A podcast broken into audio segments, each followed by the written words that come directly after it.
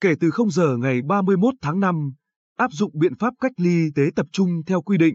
21 ngày đối với người đến và về Bình Định từ các khu vực điểm dịch và vùng phong tỏa theo chỉ thị 16 thuộc thành phố Hồ Chí Minh, áp dụng biện pháp cách ly y tế tại nhà theo quy định 14 ngày đối với người đến và về Bình Định từ các khu vực còn lại thuộc thành phố Hồ Chí Minh, tạm dừng hoạt động vận chuyển hành khách tuyến cố định,